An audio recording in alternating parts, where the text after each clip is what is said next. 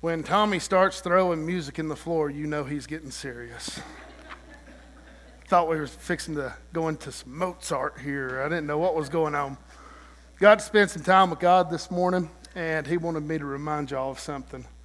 Um, last night, many of y'all made promises to God that if the Braves would win, you would do whatever. I am here this morning to hold you accountable to those promises that you made to God last night, or they will not go, to, or they will not make it through the World Series. No, I'm joking.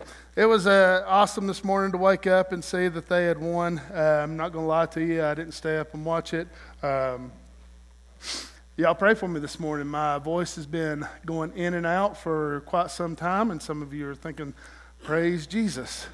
But at the same time, um, I want to talk to you about uh, this next series that we're going to start into. Um, if you will, go ahead and turn with me in the book of Colossians. I started reading through the book of Colossians for, um, for a reason, for a sermon series that I was wanting to do, and uh, some things lined up to where uh, God changed that. He, he helped affirm that through other people as well. But this morning we're going to be talking about, and over the next couple of weeks, we're going to be talking about why Jesus. And I know this is a question that some of you may be thinking, what in the world are you trying to say here? Why Jesus? Why Jesus is a question that some of us will get asked at some point in our lives. Why is it that you trust Jesus? Why is it that you believe in Jesus? Why is it that you hold to Jesus? This was a question that was brought to me not too long ago by a college student. And I'm going to be honest with you, their argument was very good. With so many, many different religions, why is it that you choose Jesus? And the only answer that I could give the college student at that time, because I was really taken back by it, was because he chose me. I choose Jesus because he chose me.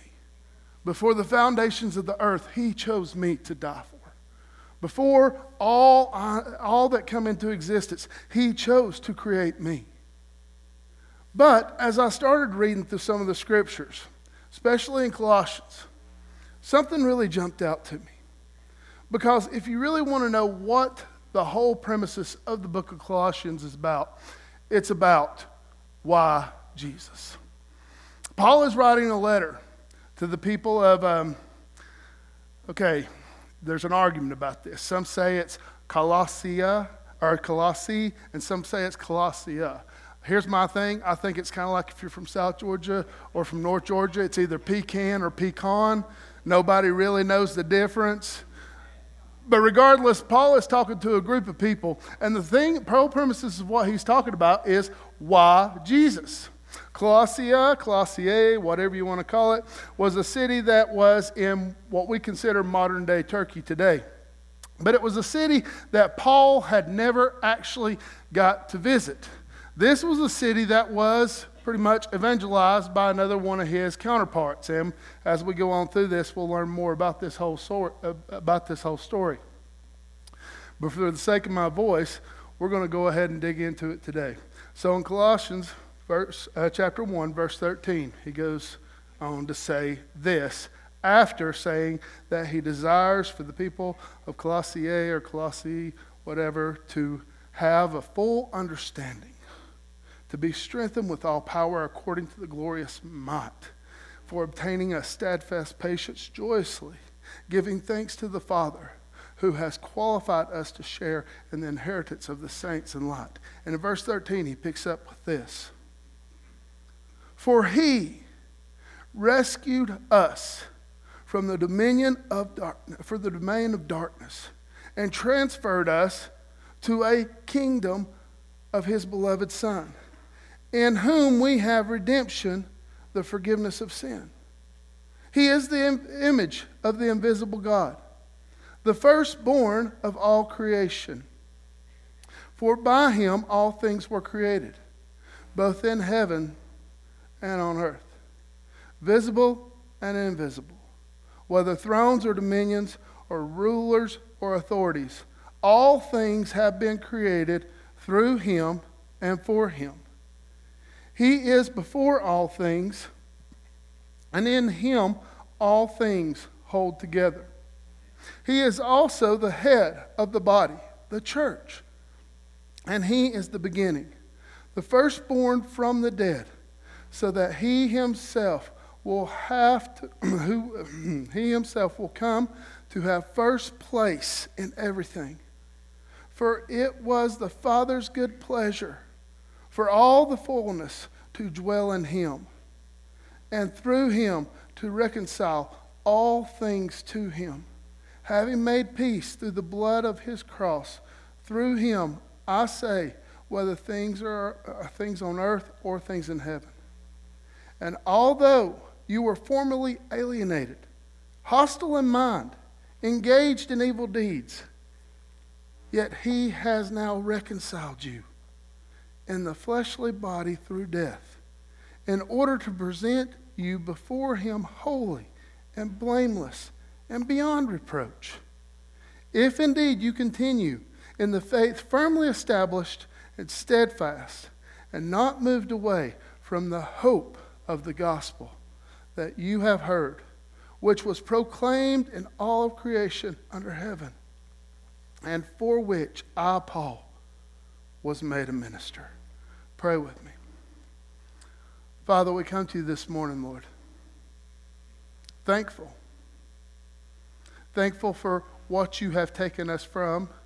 Thankful for what you are moving us to. But also, Lord, thankful that you did rescue us. Thankful that you come to reveal yourself to us. Also, thankful, Lord, that you came and gave us your word so that we could have it, not only just as a, as a testimony of what was done, but as a word that can change us from the inside out. This morning, Lord, that's what we desire. We desire a transformation in all of our lives that only you can do. This is a transformation that is done through the working of your Holy Spirit, Lord. And we pray this morning that as we dig into this word, that your Holy Spirit is doing something in us that none of us could do in ourselves. We never could make ourselves right with you, Lord. We never could be the people that you had originally called us to be. Your Son came, died, so that we could be reconciled to you. For that this morning, Lord, my heart is repentant. But at the same time, my heart's joyful because of that love we now know you. It's in Jesus' name I pray. Amen. Why Jesus? Like I said, this is a question that sometime in your life all of you are going to be asked. And this is really just the intro of what we're going to be digging into over the next couple of weeks. But one, there's, when Paul gives this explanation of Jesus, he's actually hitting on two major things, but then he's hitting on some other things in that. And the two major things are what I really want to hit on first. And the first one's evident. It's right there in the first four words of verse 13. He rescued us. Now, when we think of rescue, normally we think about a situation where it is evident that rescue is needed. When I was thinking about rescue, the one thing that came to my mind, and I couldn't help to think about it, was October in 1987 a little girl by the name of Jessica McClure. How many remember Jessica McClure? 18 months old, was walking in her backyard and fell into or stepped into a 8 inch diameter pipe. When she did, one leg went down, one leg folded up next to her head, and she fell 22 feet straight down. Now, this wasn't the bottom of that pipe. This wasn't the bottom of that well. That well went a lot deeper. But it was evident that this little girl needed rescue. Over the next 56 hours, I mean, I think everyone who was around followed what was going on, followed the story of them digging this big trench beside this pipe and then having to tunnel over to the side of it. The story of them trying to figure out how they were going to cut through the pipe and right below her and pull her on down. But all of us remember that evening that evening when the news flashed, showed the scene that we'd all been seeing. And out from that hole comes that man with little baby Jessica wrapped up. It was evident that rescue was needed. Another time we know that rescue was needed was when Katrina hit. All of us remember seeing the scenes people on the rooftops begging for help, begging for somebody to come by and see them. It was evident that rescue was needed then. In 2007, there was another time that rescue was evident. This is a story that most of us don't hear about. A doctor by the name of Dr. Koresh Al Khazar was an Iraqi surgeon, world renowned surgeon. And he was at home during this time when a major war broke out in Baghdad. This war took place on his street for two months. Him and his family and many other families were there caught in the crossfire. It got to the point that all the electricity was gone. It got to the point that all the water was gone. It got to the point that all the food was gone. The doctor knew he needed help. The only things that were working was his phone. The doctor was world renowned. And somebody called him and they got him in touch with the news media. And it was on the air that he puts out a plea to the American ambassadors to come, to send help, and let them know of all the destruction that was going on. Luckily, three streets away, there was a battalion of special forces. That special forces, at the command of our president, run in, save not only this family, but multiple other families. In situations like this, rescue's evident, right? But what's amazing about this story that we're reading right here, about the story of Jesus, is that rescue wasn't necessarily evident. He's talking about a former life that you had. And all of us have had these former lives. A life that we were apart from Christ. And I want to ask you a very serious question. When you didn't have Christ, did you know you needed Him? Did you? I'm going to be honest with you. I didn't. You know what I thought I needed? G.I. Joe and firecrackers. That was the best thing in the world when I was growing up as a kid. We'd get these G.I. Joe figures. We used to love to play with them. We would get all of them out at night, and then we would divide them up, and there'd be a war between me and my brother and, and my cousin Brian. And evidently, most of the time, Brian and Steve would team up on me, annihilate me, and I'd go off to my room crying. But that was a lot younger. Then, when we grew up a little bit, we found firecrackers and we discovered the power of firecrackers. We first started with those firecrackers in ant hills. And you know, you'd start off with an ant hill, blow it up, and keep on going deeper and keep on going deeper and keep on going deeper. I was living the life of a kid. I had no idea that I needed rescuing during this situation. I had no idea that I had sin in my life. I had no idea that I had a need for a Savior. Many of you have the same story. Maybe it's not based around when you was a kid. Maybe it's actually based around when you were older. Things were going well in your life. Things were going great. Business was going good. Marriage was going good. Kids were going good. But then, out of the blue, maybe through a message, a message in church, a message on TV, or maybe simply from somebody talking to you, you realize that your life was completely undone. One of the things that gets me most about Jesus is he didn't wait on us to get things right before he come to us. Think about that. He didn't wait on you to clean up your life.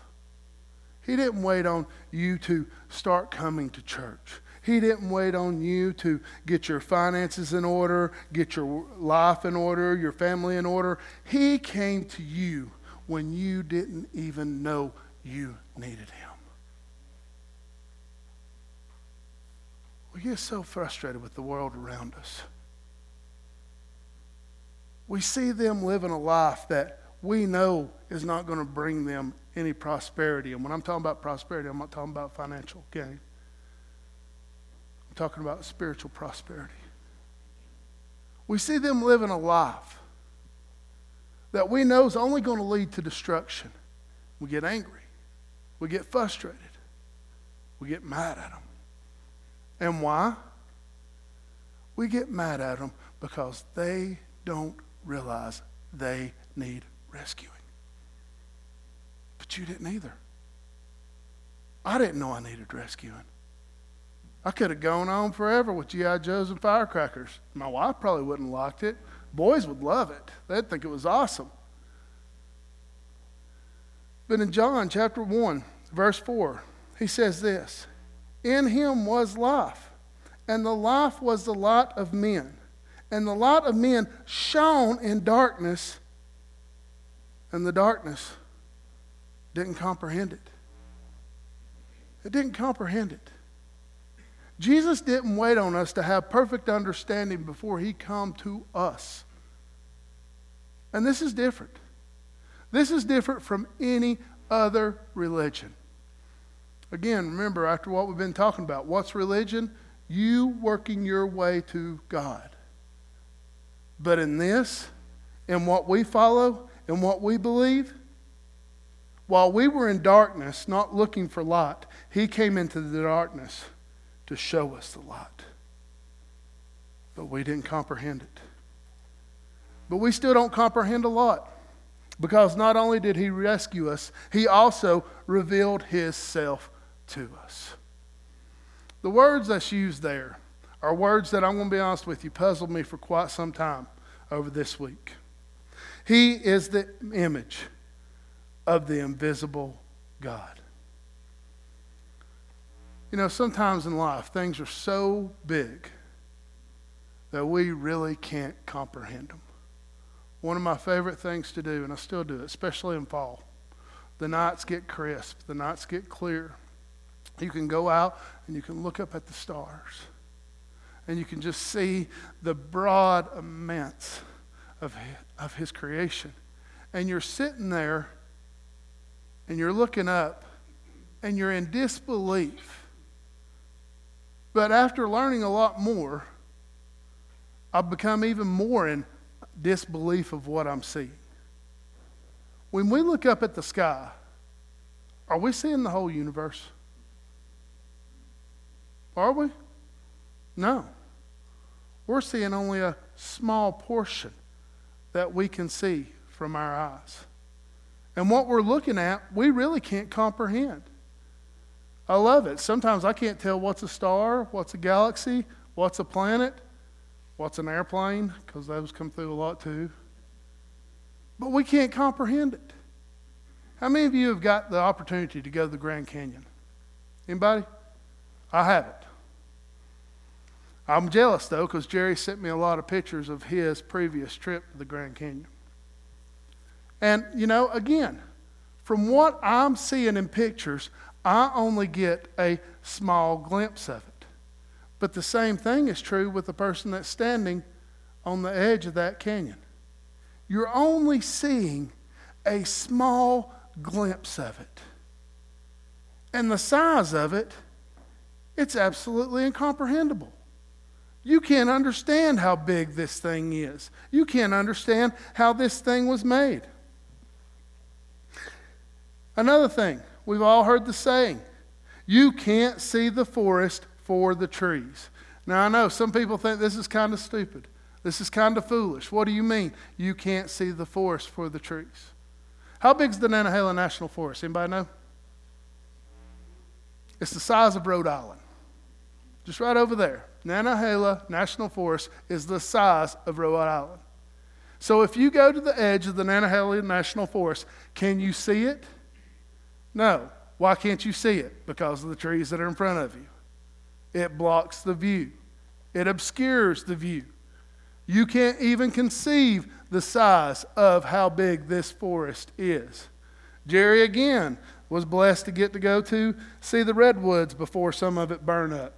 Even there, could you see the whole forest, Jerry? Because them some big old trees, ain't they, brother? We perceive by what we see. I want you to think about that for a minute.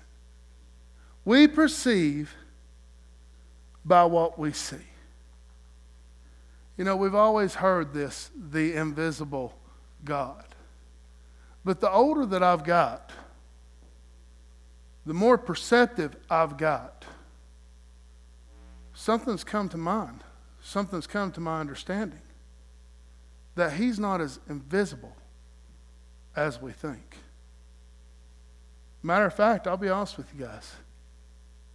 I see God almost every day. I see him in the sunrise. I see him in the sunset. I see him in the majesty, beauty, the beauty of what we're seeing with the seasons changing. I see him in my boys. I know that's hard to believe, but I do. We were sitting there reading the other night, reading a story about a man who doesn't have children a man by the name of Abraham. And we're starting, we're talking about God's promises, and it's so cool how Jerry's sermon was on this very thing. We're sitting there talking about God's promises. And you know, God made me and Jennifer a promise. I'll never forget it, July, 12, uh, July 1st, 2012, South Africa. He made us a promise that one day we would adopt. We had no idea how that was going to come about. Well, since then, there's been some other issues as well. You know, we've been worried about this whole thing about how do we talk to them about adoption. So I'm sitting there and I'm sharing with the boys about how God promised that He would place them with us. And I asked them and I said, Do you know how He did that? without even missing a beat. Jennifer was right there. She's in the door crying, but she's right there without missing a beat. Colton looks at me and says, You adopted us. Why the heck have I been worried, so worried about telling them about it when they already know? They understand. I mean, honestly, I seen God in that. His promises are being fulfilled, even through that. He promised that He'd give them to us, and He's going to take care of how we deal with this situation as well. So, why am I so worried about it? And you know, the other night, it hit me. God's not as invisible as we think He is. Because I think God's a lot like the universe. We can only see so much of Him. I think God's like the Grand Canyon we can only see one piece of it. I think God's like the forest. We can only see a small snippet of it.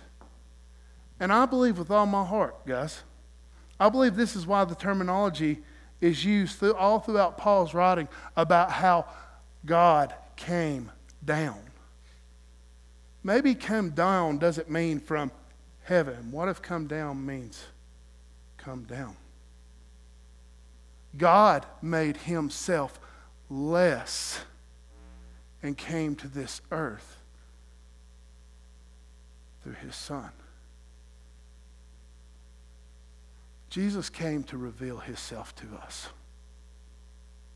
It's funny because we wasn't looking for him, were we? You remember the day that he made himself, that he revealed himself to you? Be honest with me. Were you looking for him? No. And neither was I. I wasn't looking for him. I was looking for a way to get away from that camp and get back home to my mama. I didn't care about salvation. I didn't care about any of that. I cared about getting back from Maranatha, being at home with mom. That's all I was worried about. But during that moment, that moment of loneliness, God revealed to me how much He loved me and how I was never alone and how He would always be by my side. So, what hindered me from seeing this? Well, the same thing that hindered the Colossians from seeing this. Because one of the things the Colossians were still dealing with in this time were what they called household gods. It sounds kind of funny, doesn't it? And how a household god. But these were little figurines. These were little idols that they had all throughout their house. And you know the reason they had these idols and these figurines all throughout their house? Because they could see them. Because they could see them. Because it's not always easy to see God, is it? It's not. Especially in the world that we live in today. It's not that easy to see God. And Paul even talked about this in 2 Corinthians chapter 4. He said, The God of this world has blinded the minds of the unbelieving so that they might not see the light of the gospel of the glory of Christ, who is the image of God. This is uniquely different, again, from any other belief or religion. That not only God came to rescue us, but also the fact that God revealed Himself to us when we weren't searching after Him. He came, He found us. And He revealed Himself to us in the image of His Son. No other religion, no other belief, no other thought of mine has anything as beautiful as what's laid out in these, in these two, three verses, two, three verses, 13, 14, and 15, of what God has done for us. So I want to point out a couple things to you real quick about why this is so unique. Because when he came to us, what did he also reveal? He revealed that he created us. He created us.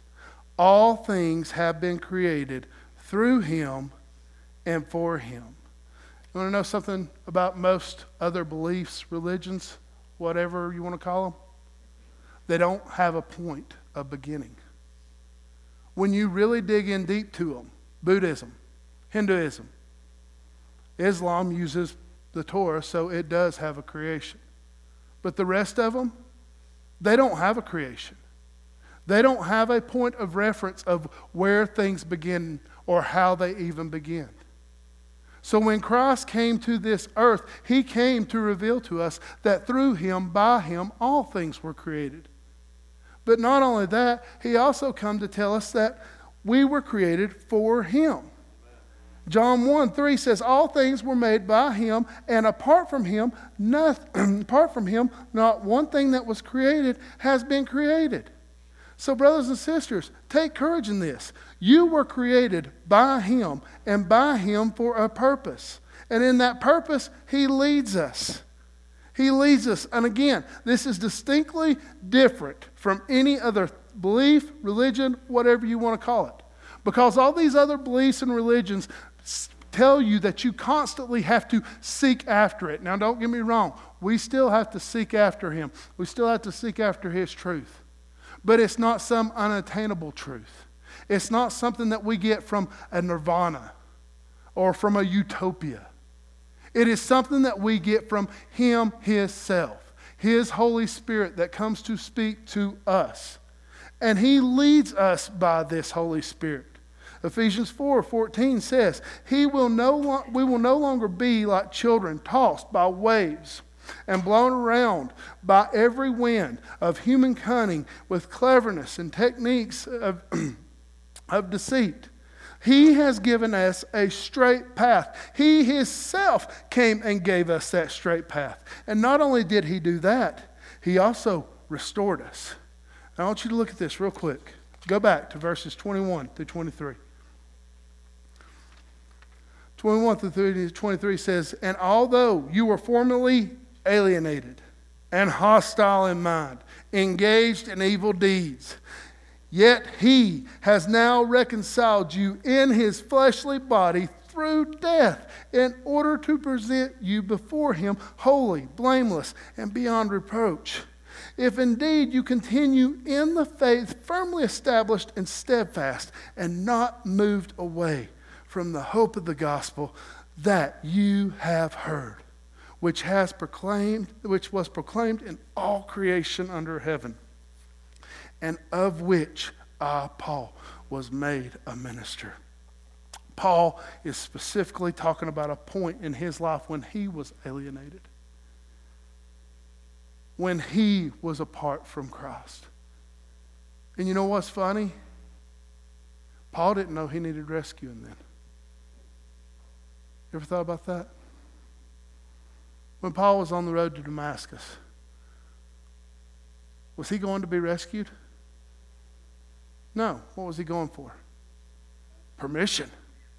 Permission to do what? Permission to kill Christians. Permission to imprison them. Permission to cause all these hostilities towards these people. And in that moment, God came down, rescued him, and did what else to him? Revealed himself to him. Brothers and sisters, this is what's so unique about Jesus. No other belief, no other religion, no other mindset has this detail and this depth of what's being told to us in this word. And I can't help but when I was reading this, the first verse that came to my mind was 2 Corinthians chapter 5. You don't have to turn there, I'm going to read it to you. But 2 Corinthians chapter 5, verse 17, it says, Therefore, if anyone is in Christ, he's a new creation. The old has passed away. Behold, new things have come. Now, all these things are from God who reconciled us to himself through Jesus and gave us the ministry of reconciliation, namely that God was in Christ reconciling the world to himself, not counting their trespasses against them, and he was committed to us. he has committed to us the word of reconciliation. Do you understand what's being said here? You should die you should die a horrible punishment. But you don't have to die this horrible punishment because Christ, Christ took that punishment for you. And because of Him doing that, your faith and trust and belief in Him reconciles you away from that punishment back to God. You are with God. No other belief, mindset religion, whatever you want to call it, has anything like this. There's a group of individuals, seen them in town. And it breaks my heart because they're going around. They're going around spreading a message. Spreading a message that if you do these things, you can be right with Jesus. And you know what bothers me even more about that? Even in the name of their organization, the name of Jesus is there. Yet they do not believe exactly what Paul is saying right here. They do not believe that through the death of Jesus Christ that we have been reconciled to God. They believe that we still have to work towards it. They believe that we still have to do enough deeds, give enough alms, say enough prayers to where we can make ourselves right. So some people would ask, so why Jesus? One, he rescued us. Two, he revealed himself to us. Three, he created us. Four, he leads us. Five, he restored us. And all that brings me to a better question. The question is not why Jesus, the question is why not Jesus? The question is why all these other things? The question is, why are we putting our faith and hope in all these other things and not holding to the one thing that we're commanded to hold to? Some of you may have the question this morning why Jesus? Brothers, sisters, why not Jesus? Why not? He's a big, uncomprehendable God. No, we can't see all of what He's doing. We can see parts of it. But He did send His Son as a guilt offering for all of us. That if we would look on what He did, we could be reconciled with. Where else you going to find that? Where else you going to find that love? Where else you going to find that forgiveness? Where else are you going to find that kind of story with your name written in it? Father, thank you for your word. Thank you for what you've done in all of us. And Father, this morning, I do believe with all my heart that your word will not return void. So whether it be online, whether it be here in the sanctuary, or whether it may be weeks down the road when somebody comes across this on YouTube. I pray now, Lord, that your Holy Spirit would do a work in people that only you can do. I pray, Lord, that in you they would see that the fullness of God was there, Jesus. And I pray that your Spirit would draw them, draw them to you. Father, do what only you can. Do what only you can and reconcile us to you. It's in Jesus' name I pray. Amen. This morning, as they get ready to sing and as you stand, maybe you do have the question of why Jesus. My heart this morning is Jesus is telling you right now, why not? This morning, some of you may have people who've already asked you this question, and you may not know how to answer them. This morning, I pray that you'll seek God out, that you will be praying to Him about another opportunity to talk to these people with the ammunition of God's Word about why they should choose Jesus.